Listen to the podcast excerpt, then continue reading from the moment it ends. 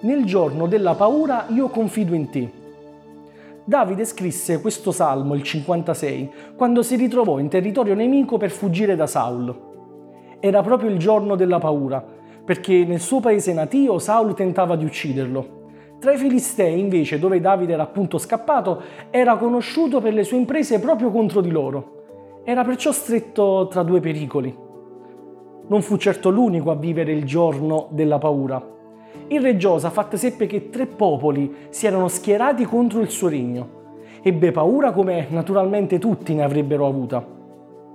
Adamo ed Eva, quando peccarono, disubbidendo all'ordine di Dio di non mangiare il frutto della conoscenza del bene e del male, si nascosero perché ebbero paura. In un giorno di tempesta, i discepoli, avviliti dal mare che riempiva la barca e preoccupati dal sonno di Gesù che dormiva a poppa, ebbero terribilmente paura di morire. Forse ti stai chiedendo il perché delle tue paure. Forse ti stai domandando perché non riesci a liberartene o perché Dio te ne ha fatto carico. Voglio perciò presentarti una prospettiva diversa della tua paura.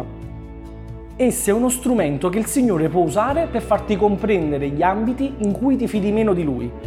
Hai paura del futuro della tua relazione? Questa potrebbe essere un'indicazione che non ti fidi completamente di Dio nel tuo rapporto. Sei sopraffatto dalla preoccupazione per come pagare le bollette. Questo rivela che potresti non fidarti di Dio come colui che provvede per te. Mentre Dio ti rivela le tue paure, costruisce la tua fede.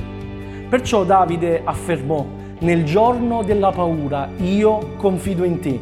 E allora lascia che il Signore ti esamini, ti presenti le tue paure e permetti allo Spirito Santo di fortificare e far crescere la tua fede.